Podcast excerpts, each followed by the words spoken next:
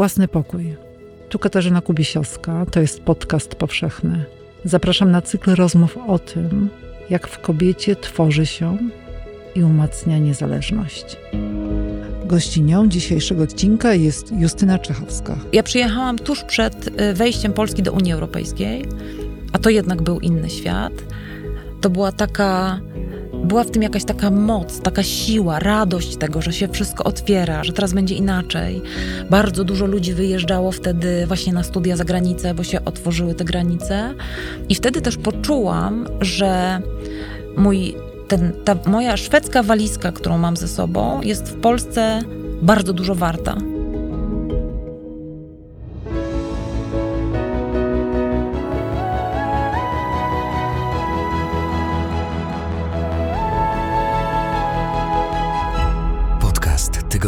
Powszechnego. Weź, słuchaj. Dzień dobry z Krakowa ze studia Tygodnika Powszechnego przy ulicy Dworskiej Dęce. Katarzyna Kubisiowska. Dzień ze mną w studiu jest Justyna Czechowska. Dzień dobry. Dzień dobry, dzień dobry. Bardzo miło. Justyna, y, masz 15 lat i wyjeżdżasz z Polski. Mhm. Emigrujecie z mamą i z siostrą. Mhm. I tak sobie myślę, że zdobywasz jakiś inny własny pokój, nie polski, szwedzki. Tak to jest? Tak to było? No, e, no nie, bo najpierw straciłam polski pokój. Mhm. Jak to się e. traci w wieku 15 lat? No to się traci przede wszystkim grupę przyjaciół, grupę przyjaciół, która, z którą zaczyna się już mieć własny świat. E, pierwsza klasa liceum. I takim pierwszym moim pokojem, ponieważ akurat w domu dzieliłam zawsze pokój z młodszą siostrą, to takim pierwszym moim, moim pokojem było Stare Miasto w Zamościu, gdzie się e, spotykaliśmy z, ze znajomymi i z techników, i z plastyka przede wszystkim, i ze starego ogólniaka, do którego ja chodziłam. Chłopcy grali na gitarach, dziewczyny pisały wiersze. E, I tak sobie funkcjonowaliśmy. Mhm. Mm, na tym starym mieście, często nie mając kasy na to, żeby pójść i na przykład zamówić herbatę gdzieś, więc siedzieliśmy w oknie Empiku, jeszcze tego starego Empiku. E, I e, tworzyliśmy życie, gadaliśmy o życiu, o którym jeszcze mało w wieku 15 lat wiedzieliśmy, no ale jakoś sobie je opowiadaliśmy i to, i to był ten pierwszy pokój. No i ja w, po pierwszej klasie liceum byłam wyrwana z tego pokoju, mm, przeniesiona w pokój, którego nie rozumiałam początkowo oczywiście. Bo nie rozumiałaś języka, nie, nie znałaś języka. języka. Mhm. Bywałam oczywiście wcześniej w Szwecji, ale wakacyjnie i to była zupełnie inna sytuacja. A tutaj nagle jestem w nowej szkole, wśród ludzi, których nie rozumiem, których nie znam, którzy nie rozumieją mnie, dlatego że ja jestem dziewczyną, która czyta książki, dużo książek. Nie każdy tak miał w tej pierwszej klasie, do której trafiłam. I o ile na przerwach y, ludzie zazwyczaj wychodzili palić papierosy, albo tam się wygłupiać, łobuzować, albo po prostu gadać, to ja siedziałam i czytałam książki i tęskniłam do przyjaciół w Polsce. Pierwsza połowa lat 90. to była. I co zdecydowało, że, że twoja mama E, postanowiła e, wyjechać. Bardzo prozaiczna rzecz, e, mianowicie mój tata zmarł w 1989 roku i mamie było jako nauczycielce, samotnej matce z dwoma dziewczynkami, w Zamościu, który nie miał jeszcze wtedy, zresztą nie wiem, czy teraz już ma, no nie ma uniwersytetu, ale jakby nie było żadnej możliwości studiowania.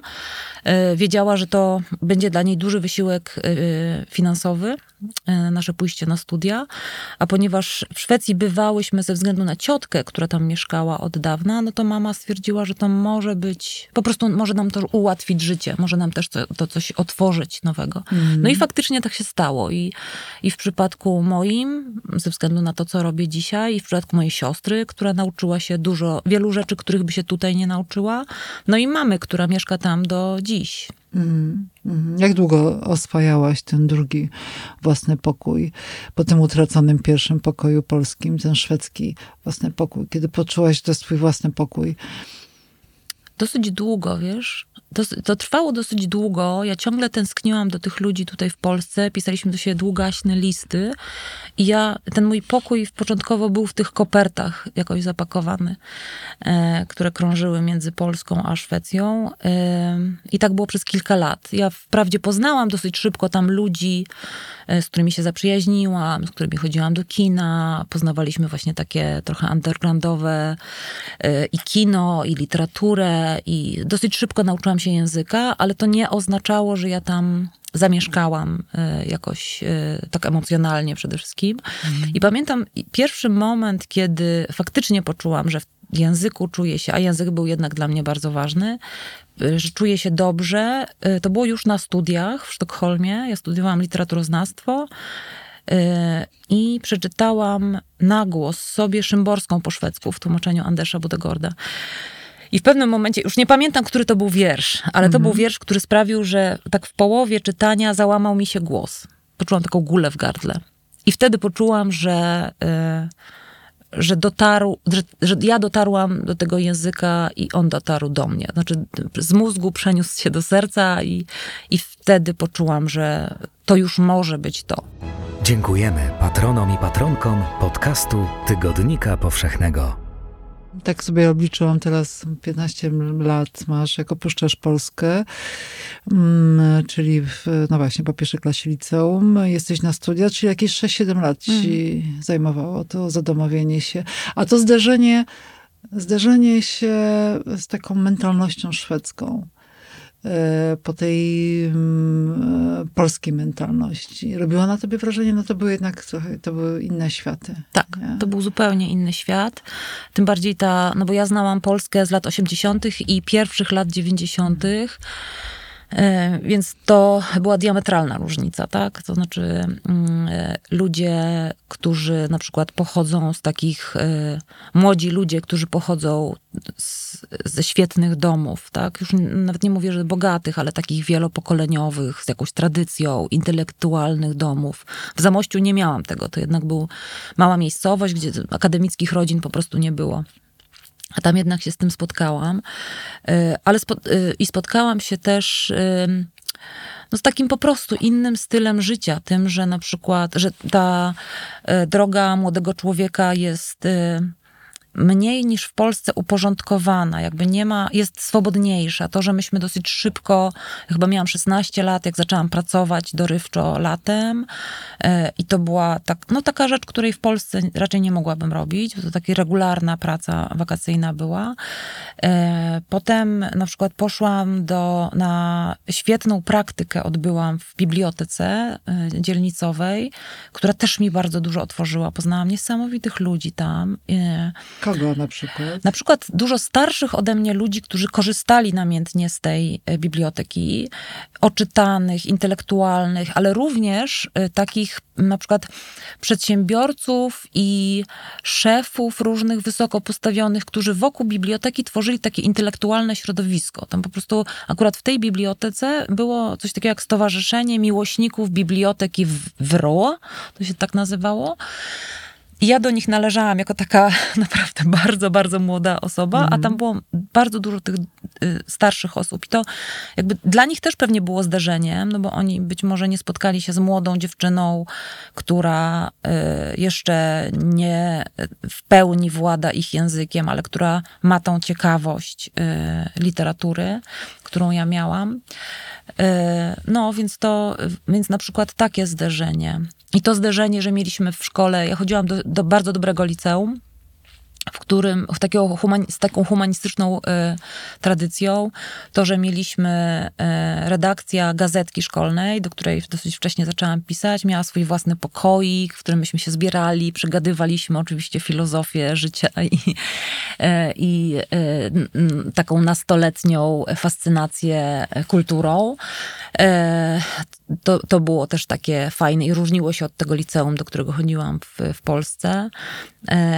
Świetnie świetny taki klub y, filmowy, do którego należałam też y, i w którym potem taką aktywną, aktywną działalność zaczęłam uprawiać, dlatego że dosyć szybko weszłam w takie jakby w to, co w Szwecji jest y, od wielu, wielu lat status quo. To znaczy właściwie każdy Szwed y, i młody i stary należy do jakiegoś stowarzyszenia. A to stowarzyszenia miłośników y, twórczości Selmy Lagerlöf, a to miłośników właśnie te, stowarzyszenie tego, tej biblioteki, a to stowarzyszenie miłośników kina y, jakiegoś alternatywnego i tak dalej, i tak dalej. Albo nie wiem, grupka ludzi, która raz w miesiącu spotyka się, żeby razem czytać poezję, co dzisiaj jest już dosyć naturalne w Polsce, ale wtedy natu naturalne albo nie. No, na przykład te stowarzyszenia to ciągle mhm. różnie to działa, to jest dosyć nowa, nowy fenomen u nas, a tam e, jednak to, to, to od wielu, wielu lat funkcjonowało, że ludzie po prostu coś oprócz swojej pracy czy nauki robią w wolnym czasie takiego mm, coś, co jest zorganizowane e, i co łączy ze sobą ludzi o tych samych zainteresowaniach. Mhm. Oddolnie zorganizowane. Tak, oddolnie mhm. i wolontaryjnie i w ogóle z takiej pasji, nie? I to było fascynujące. E, ja myślę, że to był taki, takie pierwsze ziarenko zasiane zostało wtedy do tego, żebym ja po powrocie ze Szwecji założyła Stowarzyszenie Tłumaczy Literatury. Mhm. Po no. powrocie ze Szwecji do Polski. Do Polski no. I to przyjechałaś na chwilę do Polski, tak, tak. myślałaś, tak. a zostałaś, jak to jest, tak... Y, no to jest twoja, to jest twoja macierz, to jest twoja naturalna przestrzeń, to jest twój pierwszy język, nie? Twój tak, chociaż wtedy obyczaj, akurat, kultura i tak wiesz, dalej. To jest, takie, to jest ciekawe, dlatego że ponieważ ja dosyć wcześnie byłam wyrwana z Polski i weszłam w ten język szwedzki i w szwedzką kulturę, i spędziłam w Szwecji właściwie najbardziej formacyjne lata mojego życia. Każdego tam zaczęła, życia. I zaczęłaś tam tłumaczyć. Tam tak. się zaczął twój zawód, tak, prawda? Tak. Tłumaczka. E, ale czułam w pewnym momencie, że tracę język polski, że jakby ten szwedzki staje się tak silno, tak silny i tak dużą przestrzeń w moim życiu e, mhm. zabiera, że ten polski mi umykał i e, bo studiowałam oczywiście po szwedzku i w pewnym momencie myślałam, że może jeszcze jest teraz czas na to, żeby zanim skończę studia, żeby spędzić w Polsce jakiś jakiś moment, tak? I faktycznie mm, e, przez pół roku studiowałam slawistykę na Uniwersytecie w Sztokholmie, e, po czym dostałam stypendium Erasmus na pół roku w Warszawie. I wtedy jakoś tak Warszawę też zapoznałam bardziej, bo wcześniej nie, nie, nie miałam tam znajomych, nie miałam tam rodziny, więc nie znałam przestrzeni Warszawy. Bardziej Kraków raczej był taką przestrzenią dla mnie. No i przez te pół roku naprawdę otworzył się dla mnie zupełnie nowy świat. Jaki? E, Jaki to był świat? Wiesz, to był moment y, wtedy, kiedy tuż, ja przyjechałam tuż przed y, wejściem Polski do Unii Europejskiej, y, a to jednak był inny świat. To była taka była w tym jakaś taka moc, taka siła, radość tego, że się wszystko otwiera, że teraz będzie inaczej. Bardzo dużo ludzi wyjeżdżało wtedy właśnie na studia za granicę, bo się otworzyły te granice. E, I wtedy też poczułam, że mój, e, ten, ta moja szwedzka walizka, którą mam ze sobą, jest w Polsce bardzo dużo warta nieporównanie wiele o, nie, bardziej warta niż moja polska walizka w Szwecji, wiesz? Bo jednak Szwecja jest krajem, gdzie, no to wiadomo, y, polska emigracja jest bardzo silna. Ta, y, Polonia jest tam duża, y, bardzo różnorodna też, bo i druga wojna światowa, i 68, i potem 80 lata. Y, więc ja byłam tam jedną z wielu. A w Polsce okazało się, że jestem takim fenomenem trochę, y, właśnie dlatego, że porzuciłam tą dobrą, bogatą, ułożoną, fenomenalną Szwecję dla Polski, która dopiero będzie się układać, nie? E, ale mnie to fascynowało. Ja czułam jakąś taką w sobie siłę, wiesz, trochę jak taka ambasadorka tutaj przyjechałam, mm. jak atasze kulturalna, że, że miałam jakiś tam bagaż, wiedziałam, jak różne rzeczy się robi i jak mogą one funkcjonować i, yy, i chciałam jakoś to wdrożyć tutaj. I faktycznie no to zadziałało. I to, to mnie potem niosło przez wiele lat. Mm. No, cały czas działa, bo w tej, walizce, w tej walizce przywiozłaś wiele książek tak. E, szwedzkich, norweskich, tak. tak. które przetłumaczyłaś na no. język polski. polski no. I cały czas to robisz. Tak. I nawet tutaj jest najnowsze twoje tłumaczenie tak. w studio. Christine Berget. Mhm. A gdy zrobi się jasno, będzie fantastycznie. Mhm. Lokator wydał Świeżynka. Bardzo prawda? świeżynka, tak. tak. tak, tak. To Poezja. jest książka. To jest poezja. E, to jest taka poetka, którą ja spotkałam e, no, już 10 lat temu i zafascynowałam się tym, co ona pisze. I wtedy zrozumiałam, że ta e, odległość między szwedzkim językiem a norweskim nie musi być duża. Ona w ogóle jest mała, ale jak ktoś nie przywykł do słuchania norweskiego, Szwed, no to nie jest dla niego to takie naturalne. A ponieważ ja zaczęłam od poezji, co jest dla mnie dosyć naturalną przestrzenią, mm, to zrozumiałam, że że nie jest to takie bardzo odległe, a ponieważ znały, znamy się też z Christine osobiście, dużo godzin przegadałyśmy, no to y, odważyłam się na to tłumaczenie z norweskiego, mimo że teoretycznie norweskiego nie znam. Nie? Mm. No, a to jest ważne, prawda, żeby znać autorkę i z nią rozmawiać. Dla mnie tak. No, a co jest tym ważnego? Żeby żeby, nie wiem, usłyszeć, jak ona mówi. Tak, na przykład. Tak. Usłyszeć, jak mówi, usłyszeć, jak czyta, yy, gadać. Wiesz, Christine, yy, ja u niej mieszkałam przez kilka dni, yy, kilka razy i i to jest tak, że to, to, wcale nie jest tak, że my gadamy razem cały czas o poezji, nie? E, ale gadamy o na przykład pieczeniu chleba, albo gadamy o tym, co się dzieje w ogrodzie, albo gadamy w ogóle o świecie. Mm, I ten sposób myślenia, jakby przestrzeń w głowie tej drugiej osoby, która się przede mną otwiera, potem w, podczas tłumaczenia niesamowicie pomaga, tak? Bo wtedy jakby, bo nie podchodzisz do czegoś obcego, do tej obcej książki napisanej w innym języku, tylko wchodzę do jakiegoś pomieszczenia, które, w którym się dobrze czuję i teraz mhm. muszę tylko troszkę je przemeblować. Trochę tak. Jeżeli mhm. miałabym na szybko jakąś metaforę stworzyć, to, to chyba tak po prostu wygląda. Mhm. Jak ciebie teraz słucham, to sobie myślę, że to y, musiało być y, ogromny, musiał być ogromny przypływ y, energii, radości, kiedy zostałaś uhonorowana y, przez Akademię Szwedzką nagrodą za tłumaczenia. Hmm. No to y, muszę powiedzieć, że radość, y, nie wiem, czy do mnie już przyszła radość, wiesz, ja się dowiedziałam o tym ponad miesiąc temu y, i, y, no i najpierw uderzyło mnie ogromne zdziwienie. Najpierw myślałam, że się może pomylili, e, szczególnie jak sprawdziłam, jak wygląda lista laureatów poprzednich lat. E, Nelly Zaks jako pierwsza mm. laureatka, wiesz. E, no bo ja cały czas... W 65 roku tak. Nelly Zaks. A później wybitny Zygmunt Łanowski, który zresztą dwa razy został uhonorowany tą nagrodą. No jednak Akademia Szwedzka, e, wielka, wiesz, no grupa niesamowitych intelektualistów. I pomyślałam sobie, że to nie może tak być, że ja w, w tym wieku, a cały czas uważam, że jestem tłumaczką młodą, dobrze zapowiadającą się, no to jednak było to dla mnie zdziwienie. Może pewnie mniej bym się zdziwiła, gdyby to za 20 lat przyszło. Ale potem powoli zaczęło do mnie docierać, zaczęłam rozmawiać z różnymi ludźmi, dostawać e, mnóstwo głasków i pochwał, wiesz, e, szampanów wiele się otworzyło e, przy tej okazji. Mm.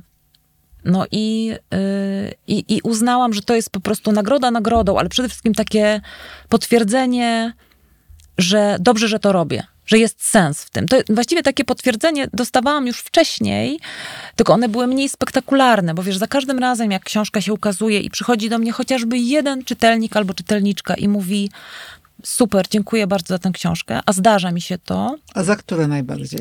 Czyli... Za Agnetę Plejer, za to, wróżbę i zapach mężczyzny. To ja też za ci za, bardzo dziękuję za tę bardzo książkę. Bardzo cię proszę. Chciałabym ci dać więcej i mam nadzieję, że nie, niebawem ci dam więcej. E, za Idę Lindę, którą właściwie odkryłam dla polskiego czytelnika e, tak... E, tak po prostu dlatego, że ją uwielbiam i Pio Kaliński tak. też stwierdził, że ją uwielbia, więc wydajemy konsekwentnie wszystkie książki Idy Lindę. Też dużo ludzi mi dziękuję. W wydawnictwie Lokator. Tak. Mhm. I za Lin Hansen, za którą dostałam Szymborską też. E, tak, wiesz, wiele jest takich książek, muszę powiedzieć. Ebba Witt-Bradström i jej e, Miłosna wojna stulecia, którą Ewa Rysowa potem przerobiła na teatr, to też jest taka książka, która, po której parę osób do mnie przyszło i powiedział, słuchaj, no po prostu o mnie historia. I to jest y, też zawsze, za każdym razem dla mnie nagroda. Więc ta mm. Akademia Szwedzka brzmi oczywiście dużo huczniej e, i, i pewnie ten jakby i też jest pretekstem do faktycznie pisania do, o tym w gazetach i gadania o tym w radio. Natomiast y, no jest to dla mnie po prostu potwierdzenie e, potwierdzenie tego, że moja, y, moja praca jest czegoś warta, tak? I że ona jest komuś potrzebna. To jest fajne uczucie. Podcast Tygodnika Powszechnego jest także na tygodnikpowszechny.pl, gdzie co tydzień znajdziesz nowe teksty nagradzanych dziennikarek i dziennikarzy. Coś krótszego do porannej kawy, a także coś inspirującego do naładowania baterii. Weź, czytaj i rośnij z nami. To jest właśnie tort z wisienką, Hmm. nagroda za e, pracę. A jak wygląda ta proza życia tłumaczki? Z czego żyje tłumaczka? Z tych tłumaczeń raz na jakiś czas opłacanych, Tak. ubezpieczenie zdrowotne, etc. No. Jak to wygląda? Powiedz. Wiesz co, no, na szczęście ja mam chyba dobre geny, bo nie choruję często pukać, a mojemu dziecku zakazałam chorowania, jak się urodziła. Jak już zaczęła rozumieć, to ja powiedziałam, słuchaj, to jest strasznie niewygodne chodzić do lek- po lekarzach, więc ona nie choruje. Mm, y, I, y, I ja mam, y, wiesz, ja po prostu dostosowuję moje marzenia i plany do, do stanu mojego konta. To znaczy, ja nie muszę jeździć Mercedesem, ja w ogóle nie muszę mieć y, samochodu, y, mogę jeździć na rowerze, y, ja nie muszę mieć wielkiego mieszkania z, y, z tiukami na i żyrandolem y, kryształowym. Y, i ja nie muszę jeździć na drugi koniec świata na wakacje, y, więc to jakoś jedno z drugim się składa, wiesz. To nie jest tak, że z samych tłumaczeń da się w Polsce żyć. Nie w moim przypadku. Y, Natomiast, y, no wiesz, ja oprócz tego robię takie inne drobne rzeczy, które też mnie cieszą, bo a to prowadzę spotkania. W Gdańsku y, jestem w Radzie Programowej Festiwalu Odnalezione w Tłumaczeniu. Zdarza mi się czasem dostać jakieś stypendium. Zdarza mi się czasami tłumaczyć też konsekutywnie, jak przyjedzie autor albo autorka ze Szwecji. Prowadzę warsztaty dla młodych tłumaczy z języka szwedzkiego, tłumaczy literatury. E, No więc e, jakoś to się składa, nie? A to, że, e, że praca tłumacza daje mi, tłumaczki daje mi możliwość spełnia dwie moje potrzeby. Po pierwsze, potrzebę bycia w samotności, w takim oderwaniu od świata tylko i wyłącznie z książką i siedzeniu w domu przy moim biurku, w mojej przestrzeni e, i cieszenia się nią. E, a z drugiej strony, mm, akurat to, jak ja wykonuję mój zawód, czasami sprawia, że właśnie wychodzę do ludzi, spotykam się, gadam, e, jestem na festiwalu, otoczona właśnie grupą ludzi, którzy też zajmują się literaturą. E, także to, no, no to jest em, taka, powiedziałabym, wręcz luksusowa sytuacja, nie? że właściwie w, każdym, w każdej części tego mojego wykonywania zawodu spełnia się jakaś potrzeba, którą mam w sobie. No, a powiedziałaś o tym, czego nie musisz mieć. I to było głównie dobra materialne. Tak, no tak. A co, co musisz mieć? E, Oprócz dobrej literatury i tej książki, która cię zafascynuje, bo tłumaczysz głównie Mm. to, co przeczytasz, Tak. y, uznasz za warte tłumaczenia i chcesz y, przybliżyć polskim czytelniczkom. I to jest istotne, że to głównie są kobiety. Tak.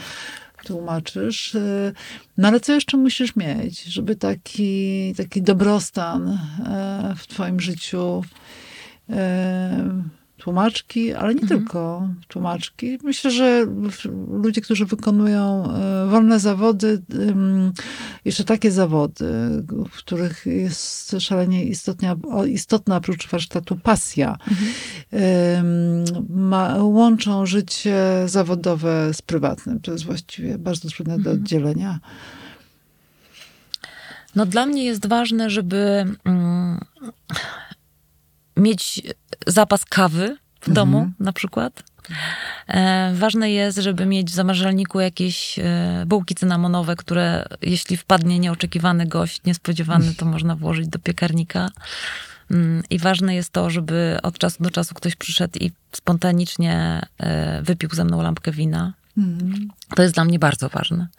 No ale mm, jakby też jako matki, bo też nią jestem, właściwie to przede wszystkim nią jestem, e, jest ważne, żeby moje dziecko było zdrowe, żeby e, szczególnie dlatego, że myśl, myślę o tym, dlatego, że jest nastolatką, a wiemy, jak nastolatkom dzisiaj jest, żeby Trudno. była Mhm. trudno, żeby była szczęśliwa, żeby lubiła siebie, żeby miała plan na przyszłość, żeby była zadowolona, żeby, żeby chciało jej się iść w życie jakimś, e, z ciekawością, z zapałem. To jest też taka potrzeba, no to dziwnie brzmi, ale to jest dla mnie faktycznie potrzeba. To nie jest tylko moje marzenie, ale faktycznie taka potrzeba, e, która też sprawi, że ja e, poczuję, że dałam z siebie to, czego ona potrzebowała, mm. nie? Jakoś tak. W ogóle nie brzmi dziwnie, brzmi, brzmi bardzo sensownie. No. Chcemy, żeby nasze że nasze dzieci, nasze córki, bo też mam córkę, no. żeby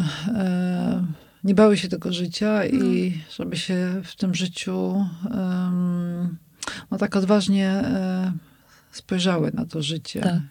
No wiesz, taką potrzebą dla mnie osobiście, ale też którą łączę z moją córką, są różne wyjazdy. Ja uważam, że to jest też dlatego, że ja tak się wychowałam. Ja się wychowałam między Zamościem a Lublinem, z którego pochodzili moi rodzice i gdzie mieszkały moje babcie. Więc już od najmłodszych lat ja byłam zawsze w przestrzeni takiej, powiedzmy, w promieniu tych 100 kilometrów się przemieszczałam, a potem e, przez całe lata 80. w wakacje jeździłam do Szwecji, co było też długą podróżą. E, wielokrotnie w życiu się przeprowadzałam i w, e, jakby ta przeprowadzka do Szwecji, a potem z mieszkania do mieszkania, potem mieszkałam przez chwilę w Göteborgu, potem mieszkałam w Sztokholmie przez jakiś czas, potem po powrocie do Warszawy też często zmieniałam miejsce pobytu i wiesz, ja nie jestem przywiązana do jednego miejsca. Ale na razie tak sobie umyśliłam, tak się złożyło, że jestem w Warszawie.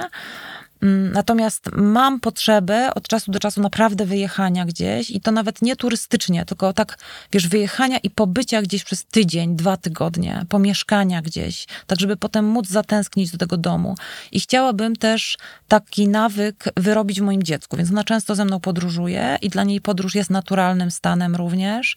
Um, bo, bo, bo wiem, że tak wygląda świat. I taki świat jest fajny też, jak się tę różnorodność od, od małego przyswaja, dostrzega, to też otwiera bardzo umysł. Y, to, że na przykład Ida ma babcię w Szwecji, więc od małego jest tam przynajmniej dwa razy do roku, to sprawia, że ona w przeciwieństwie do wielu swoich rówieśników wie, że E, dla niej naturalne jest to, że są dziewczynki, które chodzą w hijabach, są dziewczynki i chłopcy, którzy mówią w innym języku, których mamy wyglądają inaczej, które mają inny kolor skóry i tak dalej, i tak dalej, prawda? To jest, dla mnie to było bogactwo. Jak ja przyjechałam w wieku 15 lat do Szwecji i znalazłam się w środowisku bardzo różnorodnym, e, to to jest takie no to jest taki klucz do świata, który ja ciągle ze sobą e, niosę. Nie? Takie, mhm. Taka potrzeba zadziwienia i też umiejętność akceptacji, e, zaciekawienie na drugiego człowieka. No i właśnie mam wrażenie, że tego się nie da wyczytać w książkach tylko, ale to, tego trzeba doświadczyć. Mhm. Mm, więc to jest taka potrzeba, żeby wyjechać i, i móc wrócić na mhm. przykład. No. No a jeszcze takie e, osoby, kobiety e, interesują mnie akurat, bo rozmawiamy mhm. o własnym pokoju, tak. czyli o przestrzeni twórczej kobiet. E, a może to nie będą kobiety, które miały, były takie dla ciebie bardzo, bardzo ważne. Jakbyś miała wymienić na przykład trzy. Bo rozumiesz, że przy twoim temperamencie i osobowości, i takim otwarciu na ludzi, mhm. mo mogłabyś sporo wymieniać ze świata takiego najbliższego rodzinnego. Mhm. Już pojawiła się mama, babcie, to tak. już, już tutaj, prawda, tak. córka tak. brzmi. Ze świata literackiego myślę, że tutaj byłaby bardzo tak. długa lista, no ale jakbyś jednak tutaj ci dałabym zadanie. Wymień no. takie trzy ważne kobiety. To kto ci przychodzi do głowy, jaka? No wiesz, przychodzi mi do głowy jednak e, przede wszystkim moja mama, mm. ponieważ ona bardzo wcześnie musiała stać się i mamą, i tatą, więc ona taką po prostu tworzyła ten dom i uważam, że sobie super poradziła i uważam, że ona jest, decydując się na wyjazd za granicę, nie znając tego drugiego języka w wieku 44 lat, czyli w tym wieku, w którym ja jestem teraz, e, e, pokazała, jak bardzo jest odważna. A dla mnie to jest e, bardzo ważna cecha. Mhm. taką kobietą, która e, przez długi czas była dla mnie ważna literacko, e, ze względu na swoją twórczość, a dziś jest również, ponieważ znamy się już teraz osobiście, jest ważna właśnie jako kobieta, to jest Agneta Plejel. E, a za tą trzecią, wiesz co, to jest strasznie trudne, bo ja spotkałam dużo takich kobiet. Dlatego ci ograniczyłam. To, Dlatego mi ograniczyłaś. Tak, no. Wiedziałam, że to będzie trudne. Wiesz co, myślę sobie o jednej nauczycielce, nauczycielce, która uczyła mnie francuskiej, w szwedzkiej szkole, francuskiego i później szwedzkiego. Dagmar Ulson.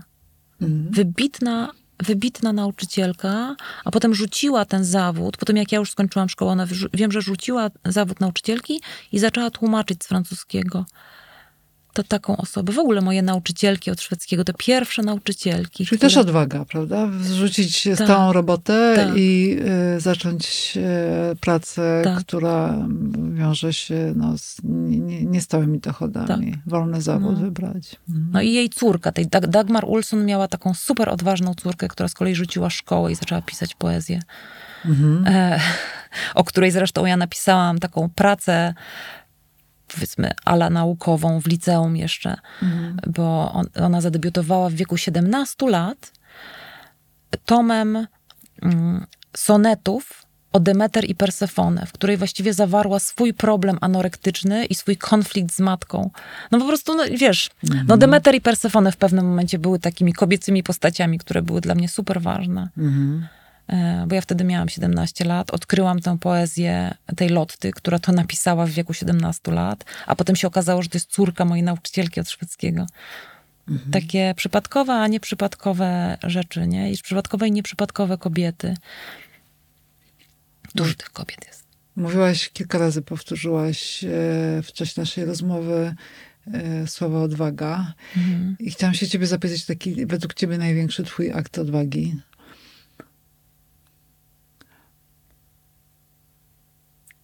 Mój własny. Twój.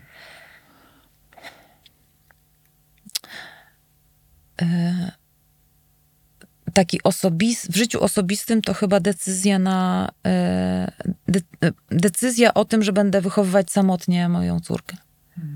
To jest, myślę, e, odwaga. I odwaga, właściwie cał, codziennie czuję tę odwagę, nie? E, że jednak, i spotykając inne samotne matki, albo samotnie wychowujące matki po prostu, e, zawsze jakoś dostaję w zamian też ich odwagę. Em, Wiesz, czasem sobie myślę, że w ogóle bycie kobietą w Polsce jest ogromną odwagą. Em, Musiałabym się zastanowić. Na pewno były takie różne rzeczy. Wiesz, to, że w wieku 40 lat zrobiłam prawo jazdy, uważam też, że było aktem odwagi, nie? No. Mm. Powiedzenie czegoś głośno, wiesz? Ja jestem taką osobą, która... Niepopularnego Tak, i pod prąd, tak, prawda? I nie to, o czym myśli nasze środowisko w ten sposób. Tak, to mi się zdarzyło wyjście. wiele razy. Mhm. I dostałam oczywiście po głowie, ale mimo wszystko jakby e, dalej uważam tak, jak powiedziałam. Nie? Mhm. Jakby nie, nie cofam, nie cofam tego. No. No, a jakś na koniec miałabyś powiedzieć e, o takiej sytuacji, m, stanie, zdarzeniu, które się było, a może będzie, o którym marzysz, gdzie ty czujesz się albo poczujesz się wolną kobietą, to co ci przychodzi do głowy.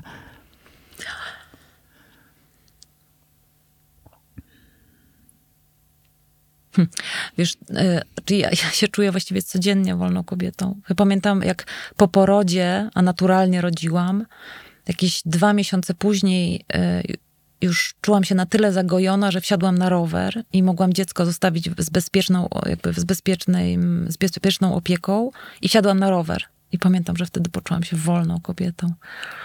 Em, ale takich momentów jest dużo.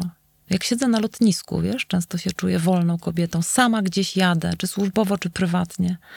I zaraz wylecę w tą przestrzeń i będę sama eksplorować i sobie przysiądę sama w, przy tym stoliku, przy którym zechcę i zamówię to, co zechcę.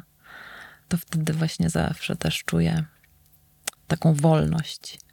Lubię ten stan, tak. Dzięki za wysłuchanie podcastu. Wejdź też na tygodnikpowszechny.pl. Jesteśmy z Wami tam, gdzie Wy. Weź, czytaj i rośnij z nami. Podcast Tygodnika Powszechnego. Weź, słuchaj.